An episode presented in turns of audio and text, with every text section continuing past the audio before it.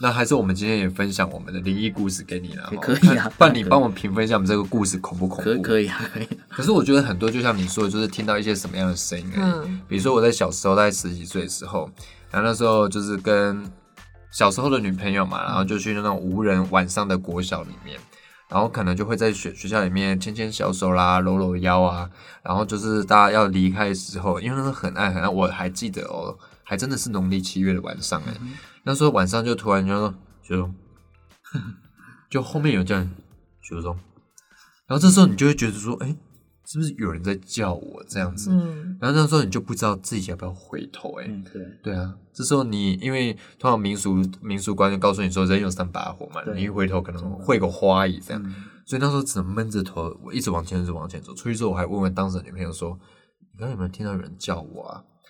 然后他女朋友当时就说：“诶，没有啊，怎么了吗？没有人叫你啊。嗯然后我就觉得哇，但是有一种这样的感觉啊。而且你知道小时候，因为小时候我家的书桌是在窗户的旁边嘛，嗯那时候因为读书读到一半的时候，你会就是抬起头来，就是外面就是窗外，就是别人家的后院。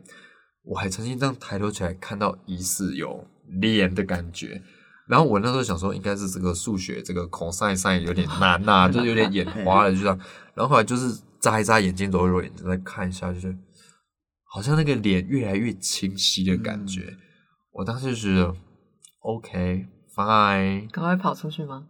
没有，我就有点生气了，因为数学已经让人家觉得很阿杂，你知道吗？然后还看到这就心情很差，这样就是那火要上来，你也不知道，就是就是十几岁的年轻气盛的，容易对任何事情不爽了。然后你就火上来说：“哎，数学奇怪，不见了。嗯，哦，哎，请给分。这个故事你觉得如何？第二个故事可能是真的看到比如别人的脸了、那是在是在一楼吗？还是没有二楼，二楼，二楼。有可能是别人的脸，因为日本偶尔也会发生这样的事情。嗯，就是像我刚刚说到新新耳代那两位作者，他也有写到这样的一篇故事，他是说好像一个一位住在四楼的四楼医院的病患，对，突然半夜觉得肚子饿，结果他刚好听到外面有人在卖拉面，就窗户打开跟外面的人买一一袋一碗拉面，你说从四楼开窗户，对然后他在楼下卖拉面，没有，就他就四楼打开，然后就有个卖卖拉面刚好在窗户外面。哦他就没有多想，因为太饿，就买拉面来吃。吃一吃才想起来，哎、我在四楼啊，那拉面怎么在外面？啊对，可是后来打门窗户打开，发现卖拉面的人已经不见了。那他吃的是什么？对，没有。然后后来隔天，那个卖拉面的又从一楼经过，然后后来就是医院的人就拦住他说：“哎，你昨天怎么卖那个拉面给四楼的人？怎么卖的？”然后他说：“没有啊，那他是一楼窗户打开，我就卖给他了啊。”所以他就有这种时空，就是哦地点好像错乱的感觉。哦对，因为这也是他们收录的真实的故事。那你会觉得自己是个胆子够大的人吗？嗯，应该算，如果是在灵异方面的话，应该算是够胆子够大的了。你的胆子够大，是是说你不怕，还是坦白说你没有太多感觉？不会有太多感觉。就算如果真的去到有命案发生的废墟，我可能也不会有太多感觉。真的哦？那你会去看恐怖电影吗？会啊，会啊，那你会用手指遮眼睛吗不？会不会啊。所以你就是从头到尾就在那边看他的这个创作技巧是什么，他这个叙事的逻辑有对个不合理。看他的剧情如何如何。哦，哇，你你是不是灵异界的一剑晚春秋啊？就是看这个 A V 片看到就是没什么感觉，就跟你去看灵异片，就是看他的这个叙事策略。有些还拍的很优秀，还是会把我吓到了。那你曾经有这个灵异的创作文本吓到过你吗？哦，有啊，之前有有一篇短片也是在写写完以及完成之后都有吓到过我。真的哦、那你被吓到你会怎么样？比如说你就会不敢一个人下地下室找垃圾不。会，我被吓到，我就觉得说，天啊，真的可以写那么恐怖，一定可以吓到很多人。我反而 是跟他学习，对，都什么时候因为那一篇的话，那一篇其实我可以讲啊，那一篇是刚好是在鬼门开那个晚上完成的，就可能然后半夜我好像睡不着，因为是大概诶十二年前的鬼门开吧，嗯对我就睡不着，我说啊来写个东西好了，就一口气就一直写写写把它写完了。对，然后它的剧情是哦，就是说，嗯，我在故事中设定说，鬼门开的时候，其实它会固定开一个地点，然后那一点的地点就开在一个公寓那里，所以公寓就发生很多灵异事件，发生有人在电梯失踪，有人自杀、尸体不见之类的事情。嗯然后主角就很害怕，他就躲在他自己的房间里面不敢出去，不敢离开。可是他想逃走，所以他就打电话给一楼的保全，叫上来陪他一起离开。嗯所以保全胆子是比较大的，对，所以胆保全就陪他上来，跟他一起坐电梯要下来。然后后来就是每层楼在倒数的时候，那个主角都会希望说楼梯走得快一点，因为之前才有人在电梯失踪过。然后嗯，就这样四楼、三楼，然后二楼到的时候，保全就突然转过来跟那个主角讲一句话，说：“哎、你觉得我长得像保全吗？”然后一楼门打开的时候，里面就已经没有人了。哇，我鸡皮疙瘩立刻刷起其来。实这是一个蛮久之前就流传的梗，可是我现在、嗯我就是，其实我在写写这篇故事的时候，我没有想到结局要怎么用，嗯就突然灵机一动，就把个这就写的很顺，这个点直接把它套进去，然后觉得哇，这篇应该可以笑很多人，我就马上发文，果然很多人都觉得这篇写的很精彩。那为什么过去大家会觉得校园就是很多灵异故事会发生的地方啊？我觉得你曾经有以校园为创作背景过吗？哦有啊，我写过在多年之前吧，写过一本叫《见鬼社》的书，哦哟，对。简单分享一下，我们要用恐怖的方式来说。哦，对这这本书其实它算是一本我的纪念之作。它就是说，学校这间学校有个社团，它就叫见鬼社，所以社团它的宗旨就是想要见鬼，就做一些很奇怪的事哦，情，就是一群白目小孩 对装那个色，就是见鬼对，其实这本书我是有用意，当初出版的时候是有用意的，因为那个时候我刚好快毕业了，嗯我想说，哎、不是快毕业，而是其他人快毕业了，我要休学了，嗯，对，然后我就想说，给用这本书来当给大家留个纪念，我就把哎，你用纪念品方式不得不说有点奇怪，。我就把班上所有人名字都给他套用进去，都写上去，就让他们尽量尽可能出来跑个龙套，有没有？出现一一两次这个样子。嗯，对，其实这本书反而，如果现在读到这本书，我觉得不是恐怖，而是一种很怀念的感觉，嗯就觉得哇，我跟其他同学其实还活在这本书里面。那故事中主要讲什么样的元素，什么样的情节啊？有非常，其实这本书的情节有点类似，有点像倪匡啊，就是讲说，就是因为倪匡他写小说其实有个习惯，就是把无法解释的时候推给外星人。哦对，对，那我在写《见鬼事》的时候也是这样，就是他各个社团遇到很多很奇妙的事情，那最后他们就会都会推给给推给鬼魂这个样子。嗯，这个我可以分享一下。嗯我们来讲一下我这个服役这间学校好了。其实我是在服役最靠近末期的时候，这个学校有一个非常资深的工友，大概是民国六七十年就在那学校服务的一个很老的老工友。就在我要退役的前几周吧，他来跟我说学校哪几个角落曾经发生过什么样的事情，我到现在还是很感激他啦。最后才跟我说这件事，比如说讲到一个地方，有人因为在民国七十几年的时候，六合彩非常的流行，嗯，那那时候因为六合彩有赢的，就是致富的人很多，但是因此输到倾家荡产的也不少。那当时因为有些人玩太大，整个都身家都赔进去，所以他就在学校掉头自杀。嗯然后其中有一个地方就在侧门旁边的很大的树林上。然后奇妙的是，因为他说就是掉在上面，就是过世嘛，就死掉了。然后后来警方也处理的时候，因为那个那个树枝啊，因为重量整个垂下掉也掉下来了嘛。然后因为那个粗枝树枝非常的粗壮，那工友一定要把它处理掉嘛。于是工友就把它一段一段都锯掉，要把它拿去处理掉，因为不可能整根拿去丢嘛，嗯应该一根一根把它锯掉，也就是把它切片啊，有点把它片化这样。然后就后来哦，他把它切片之后，立刻生了一场重病，一个礼拜没有办法来来跟学校工作。这是一个故事，另外一个故事其实也跟六合彩有关。你看当时六合彩，大家全民疯六合彩状况，很多人就因此就输到就是输输到痛口啊那样。然后他寻死的方式也是死意很坚决，他选择在学校的足球框。你知道足球框上，足球框其实它高度不算不高嗯可是因为它够坚硬，够那个柱子够粗，他就选择在上面也是上吊自杀。然后一早来学校运动民众就看到一个人直接挂在足球板上这样。然后这件事我也是很后来才知道。然后有时候看到在上面这个射门的这些小这些同学，就会觉得说，哇，还是不要知道比较好会。打到对学长。对，可能会有说，哎、你这个人怎么这样？这个悲惨的故事啦。所以有些，反正学校很多地方都传出说有这样的故事。那你在创作的时候，会把这些故事也是把它收集进去吗？你说真实就是我所对啊，诶服务过的地方、救助的地方，真实对发生的故事。其实没有诶、我蛮羡慕你的。真的哦对你服务的地方竟然还有那么多故事可以讲。对，那像我的话，基本上我从小到大的经历所就读的学校啊，嗯也没发生过什么故事。像就像我在成功岭当了四年多的班长，也没遇到过什么事情。天啊，听起来很像灵异绝缘体，可是对你有在创作灵异故事哎、哇，那你觉得这样的你这样的体质，或者说你这种好啦八字很重的状态，嗯，你在创作灵异故事上会不会有一些困难或阻碍啊？困难或阻碍其实不会、欸，反而我也不知道为什么，反正我看不到，可是我却可以写的很顺利。我觉得有一种可能会不会是他们想让我就是不来烦我，想让我好好写他们的故事。对，像是最新的哦《咒怨》影集就是这个样子，不要剧透好了，不要，就是最近王菲推出的《咒怨》影集，就有、嗯有这种概念。嗯对他们不就是说不要打扰他，他要写就是这些灵异的故事，就让他写，然后让他把我们的故事继续传下去。哇，听起来好像也有蛮说得通的哦。有点像他们的代笔使者的感觉。哇，真的就是你是代言人，然后这个代言人要对外讲话了，我们就不要打扰他，让他好好的帮我们讲个话这样子。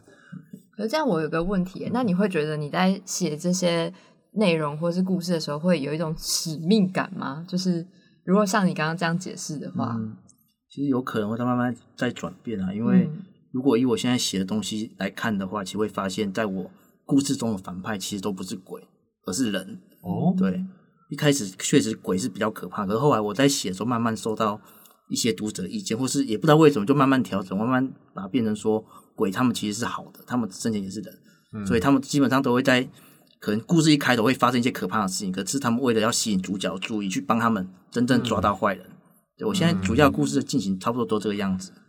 只是讲到最后会觉得说，其实最可怕的不是鬼啦，还是人心啦。对，人心才是最可怕。就像你在这个故事中，七月一日上版的这本《遗迹反鬼录》，你也提到其中一个角色。他其实也是受到各种召唤，然后去了神秘的地方、神秘的空间，然后才让众人发现了，哎，那个地方曾经发生过什么事情？有没有？我们这样讲的跟没讲一样，主要还是比较剧透了 哈。对对对，大家可以去看一下这本《遗迹反鬼录》，中有一个角色就是有我刚刚所说的这些情节。像《遗迹反鬼录》，它里面出现也是都是好鬼啦，基本上都哎，只有一个不是，其他都是好鬼。有一个肯定不是，其他都是好的鬼。有一个肯定不是哦，有一这个有点凶，有点是厉鬼的状态。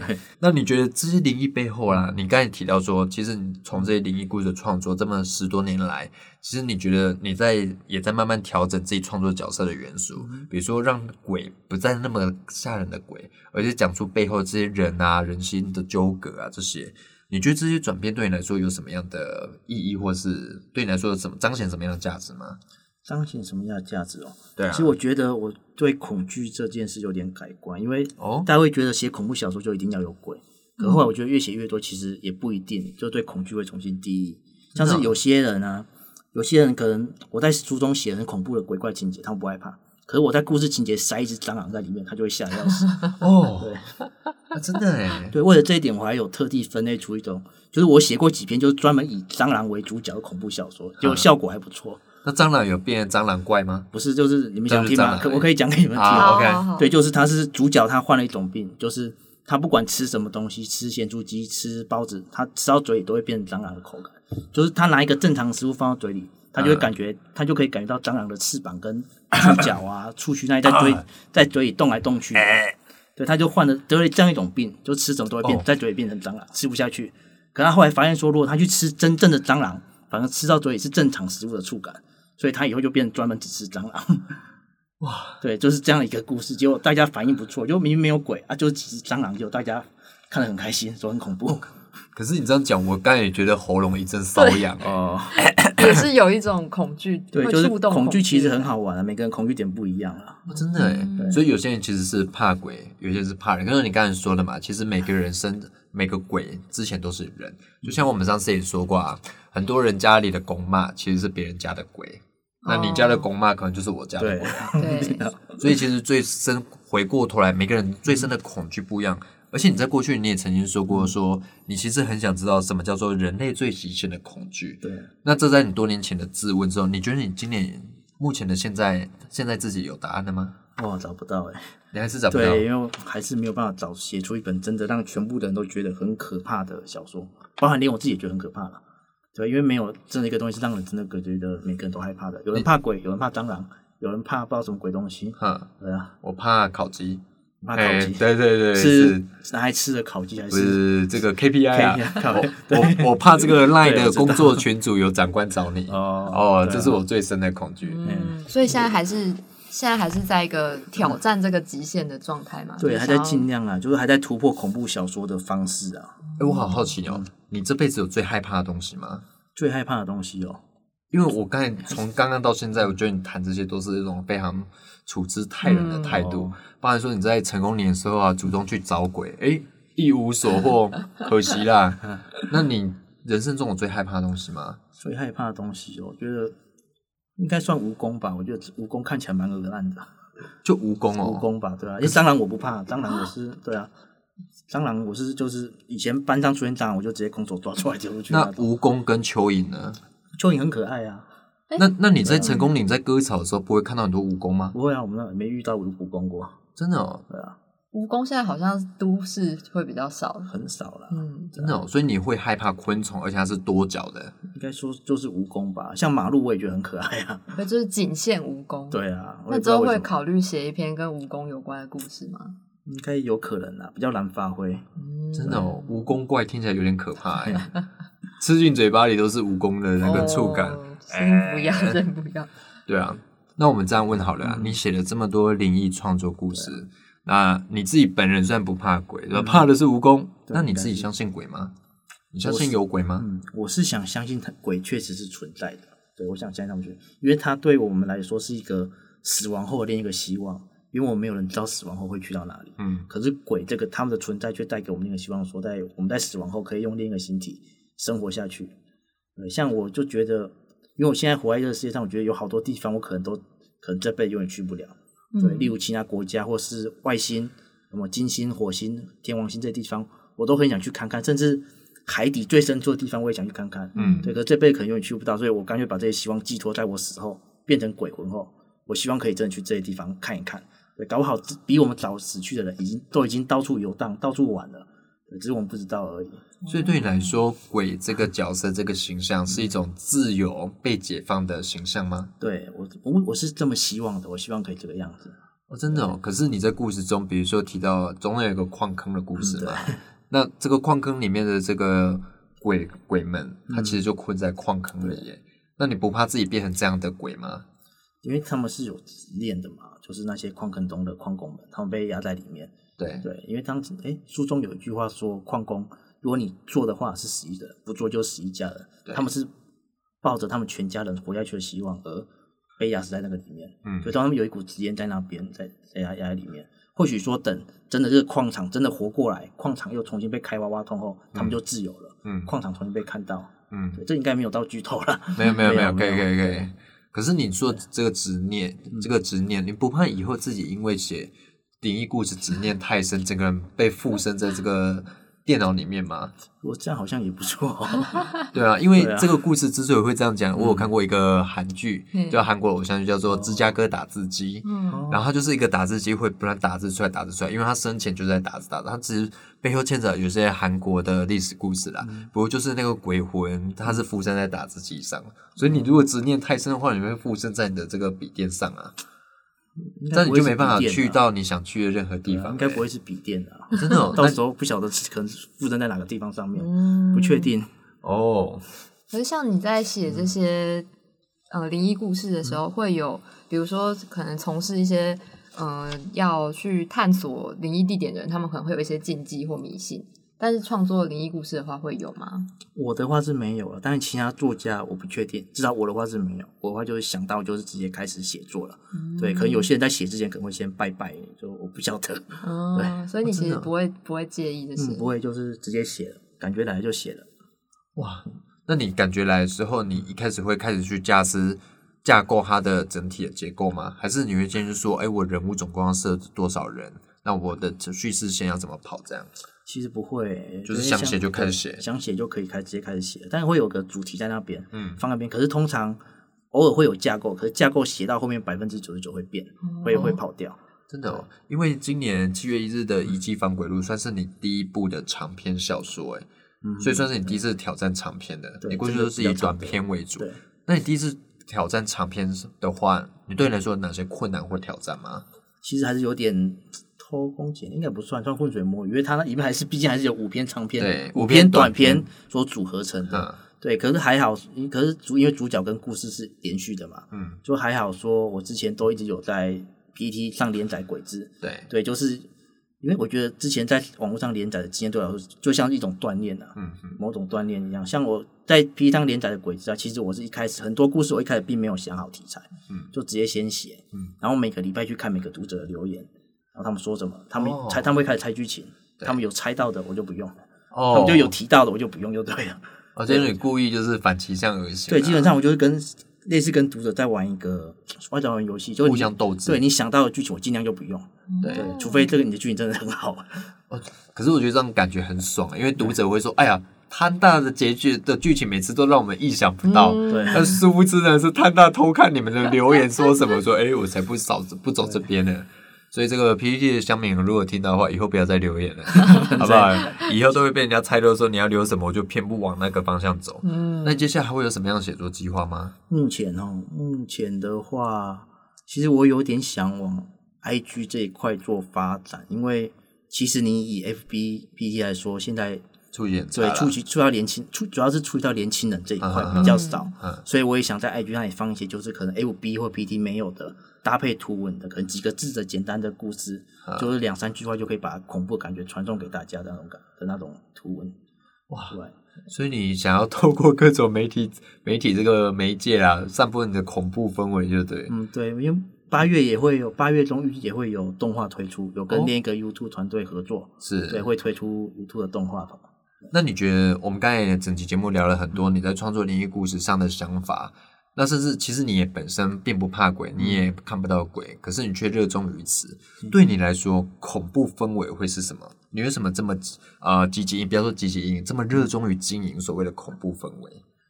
热衷于恐怖的这个风格哦，对，其实这个嗯非常难以形容。对，哦因为就像我一开始说的，如果你去问一个人，他为什么会嗯觉得这件事他会做一辈子，其实没有人回答得出来。而我就觉得做这件事，我觉得很开心，看大家的反应我也很开心，而且非常顺利。就是从来没有想到说我可以可能十几年前的一个起心动念写了一篇故事，可以坚持到现在，然后甚至坐在这边来啊、进跟大行这个节目，家聊聊，对，嗯这是我完全没想到过的。我觉得就是把这件事做好，因为这件事我已经让大家看到了，我就继续做下去。你听起来很职人精神诶，就是努力经营一个主题，并且把它经营到最好最满。嗯，那你接下来也提到说，可能 IG 会是你下一步要经营的方向。那会不会像 IG 的形式，会像潘大现在在 PTT Marvel 版的一些极短片那样的形式吗？PT 猫版基因为本上还不够 PPT 那个 IG 的字数好像有限制，对1000没有，因为我会主要是贴在照片上面啊，因为哦他就会发一张照片，然后嗯就是可能照片有个小背景或是什么，然后就字直接贴上去，就不会有字数限制。可是字不能太多嘛，嗯因为其实现在年轻人不太爱看太多字的图片。哦，对可能我觉得这会不会对对你的创作来说会有一些影响啊？例如说，因为现在年轻人可能可以接受的字数就是喜欢更精简的、更更利落的，那甚至都会透过 IG 的现实动态去得到资讯。那对你们这些创作者来说，会不会造成另一方面的挑战呢？一定有，像你们之前有邀请过那个夏明来做专访嘛？嗯对他有提到说，现在年轻人其实还是会阅读，对只是阅读的地方跟量已经没有之前那么多了。对嗯对，所以说现在我们就是要想办法看怎么透过哪些媒介让年轻人读到我们的东西。IG 是一个重点嘛，他们可能先透过 IG 看到，再连回我们的 FB，这也是一个一条途径。嗯对，哇，我们本来这个节目开始前想说，今天这个气氛会不会非常的恐怖，嗯非常的凝重。不过我们今天听起来，我们可能跟一个非常正气凛然的这个探大 住在一起啊。嗯他不怕鬼，然后又想找鬼，然后却一无所获，然后感觉有点失望。然后我们对这个议题，实在也是非常泰坦然来讨讨论关于灵异创作这个故事。嗯其实我觉得他那也讲的很好，嗯很多其实恐怖，人类最深层的恐惧，可能有时候不是鬼，对，甚至是人，甚至是其他东西，都可能成为你最深的恐惧。那我们其实，在节目开始前，我们也聊到说，恐惧这个观念会不会是后天所建构来的？嗯例如说，你给一个国小的国小生一二年级的小朋友看恐怖电影好了，灵异故事好了，他们会有那个感受，觉得这很可怕吗？嗯。你觉得呢？其实在看看是看什么电影啊，像对。我国小的时候，我有个老师就不晓得发什么神经，他就放那个鬼电给我们看。啊，对，可是小学生其实看不懂那种电影，他们只觉得有人在里面杀人，哦，可是并不会觉得真的很恐怖，因为嗯背景都很白嘛，亮亮的还好。对，对，后来这位老师后来又放那个《地心骇客》给我们看，嗯，是你们有看过吗？我是没看过。他是班艾弗艾克演的嗯一部电影，它是内容有血腥也有恐怖。对，对，那这种画面上刺激，其实小朋友就觉得害怕。哦，我哦，后来也是越想越不对劲，想说，哎，这种为什么老师要在小学的时候放这种影片给我们看呢？如果是现在，应该会被 会被投诉，会被投诉，会被投诉。马上上爆料是非常血腥的一部电影。嗯可是我也很好奇，比如说我们看到见血，看到这种可能会有一些生理上的自然反应对，那是人类的本天性。嗯可是你看到这些，比如说呜这些音声音，或者看到这个长发、啊、整个盖住脸的女子，你会对这些形象会感到恐惧吗？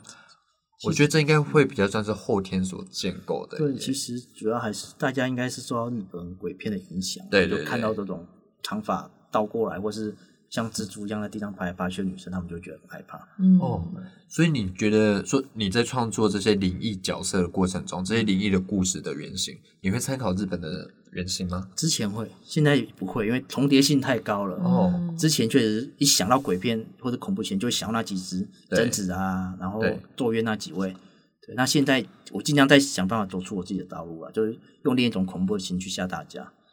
那所以我们之后可能也可以期待说，在摊大的故事里看到越来越多是有像这本小说有台湾本土的的元素，那以后可能会有更多是属于摊大自己的元素在里面。对，就是本土元素的话，我平常都在尝试啊。我想嗯说，就是创作文字的另一种方式，像是我之前有一篇短篇的，它是正的读是一个意思，然后倒过来读是另一种意思。倒过来读是什么意思啊？就是它可能对从最后一句开始往上读，有没有？对，真的哦就也是另一种意思。不过那是我实验性的作品，所以不是很完整，可是是可以连着的。嗯，很有趣对，所以我在我有在想在测试说，就完成一部真的够长的小说，它是正的读是一个意思，然后倒着读反而是另一种意思，会让大家吓一跳。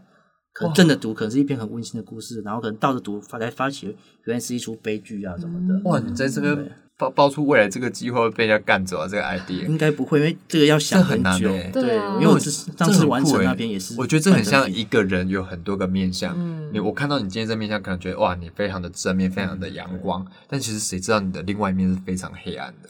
那我们最后一个问题这样问好了：你在写这些灵异故事的时候，你有没有就是因为你不断要探看自己，不断挖掘自己内心嘛？嗯，你会觉得偶尔想说，哎呦，我怎么这么黑暗啊？怎么想出这么可怕的故事出来？你有曾经被自己不为人知的一面所吓到过吗？哦，这就要牵涉到八月的新书了。哎呦因为八月有一有一篇短篇就在讲这个故事，就是就是说，呃，这讲到这应该会剧透了。没关系，不会，因为网络上因为。网络上其实有发表过这个故事，它是他是说献给每个恐怖小说家一篇导读，就是说，因为每个恐怖小说其实每个恐怖小说都有黑暗的一面，他们都在故事中杀了很多人。然后这个故事就是说，有另一个恐怖小说家，就发现这一点很有罪恶感，他承受不住，所以他跑去找其他恐怖小说家宣扬这个理念，就是说我们在杀那么多人是不对的，我们应该要尊重每个角色的死亡，怎么样怎么样怎么样。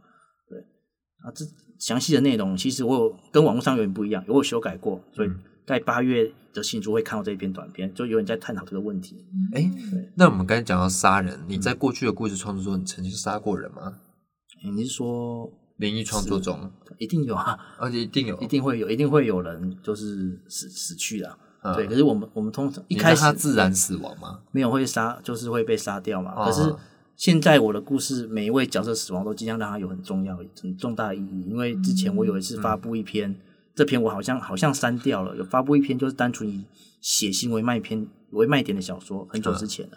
结果一位读者留言说，一位那位读者之前很常来我这边看小说跟留言，后来他留言说，我很不想看到这种无辜者被被虐杀的故事。然后他之后他又不见了，他又没来我这里留言了。嗯，对，然后后来我就决定以后我不要再写这种小说了。哇，这个读者对你来说很重要哎，因为对算是你非常老、非常老牌的读对对者，对。所以他曾经给你这样的建议，而且他是非常看重你，而且他留下这么沉重的留言之后，他就不再就不再出现了。嗯哇，不晓得现在有没有回来偷看？因为我现在的故事的风格有改蛮多的，就是每个每个角色我尽量让他一一开始就有出现，哎，不然这样好了，你有没有什么话想跟这样的读者说？就这样对，就是哎，那篇小说好像是太久之前写的，就是希望你可以再回来看看我现在故事进行的方法。嗯对我现在每个角色其实他如果要领便当，其实一点就看得出来，哦 就他会为了剧情而领便当，他是有意义的，而不是说对为了满足凶手的施虐，或是故或是作者一个不爽就把他杀掉，对，所以你会让他的死在整个故事情节中具有一定程度的意义所非常重要。在。每个角色的死亡都会一定要有意义存在。嗯，那我们今天节目呢，其实很感谢摊大，就是到这边跟我们分享你的新书，还有这长期以来累积的一些创作理念。那也希望大家听完这期节目，如果还没看过这本书的话呢，可以去找来看，还有期待摊大继续连载的鬼志系列跟接下来的新作品。那如果你因为看了摊大的作品之后被吓到呢，拜托冤有头债有主啊，去找摊大了哦。嗯哇，我其实看了之后，有些情节我会觉得我确实被吓到。嗯那有些情节我会觉得还蛮温馨的，还蛮感人的，甚至我觉得这件事情、这个行动背后是有意义存在的。嗯那我们今天感谢泰大来到我们节目现场来跟大家聊聊他的创作历程。那也祝福你在七月跟八月这两本书都可以大卖，然后把你的恐怖理念散播给更多人了解，更多人知道。没错，那节目的最后呢，也欢迎各位在 Apple Podcast 订阅《名人放送》，也可以在 Apple Podcast 五星我们或留言告诉我们你的任何想法。如果觉得摊大的鬼故事不够恐怖的话，哎，也欢迎你提出来，让我们潘那个潘大在精益求精啊，让自己的嗯恐怖越来越恐怖。没错。那在节目最后，我们当然也不能祝潘大有一天可以见鬼了 哈，就是有一天达成你的这个愿望了。那希望你在恐怖小说的创作上能够越来越厉害。那希望有一天也可以看到你啊、你创作的小说文本被搬上大荧幕，然后去吓更多的人。当然，我不会是你的观众，好好不好？啊，我们再次感谢摊大，我是主编柏松，我是新我慧这，边摊。拜拜拜拜拜。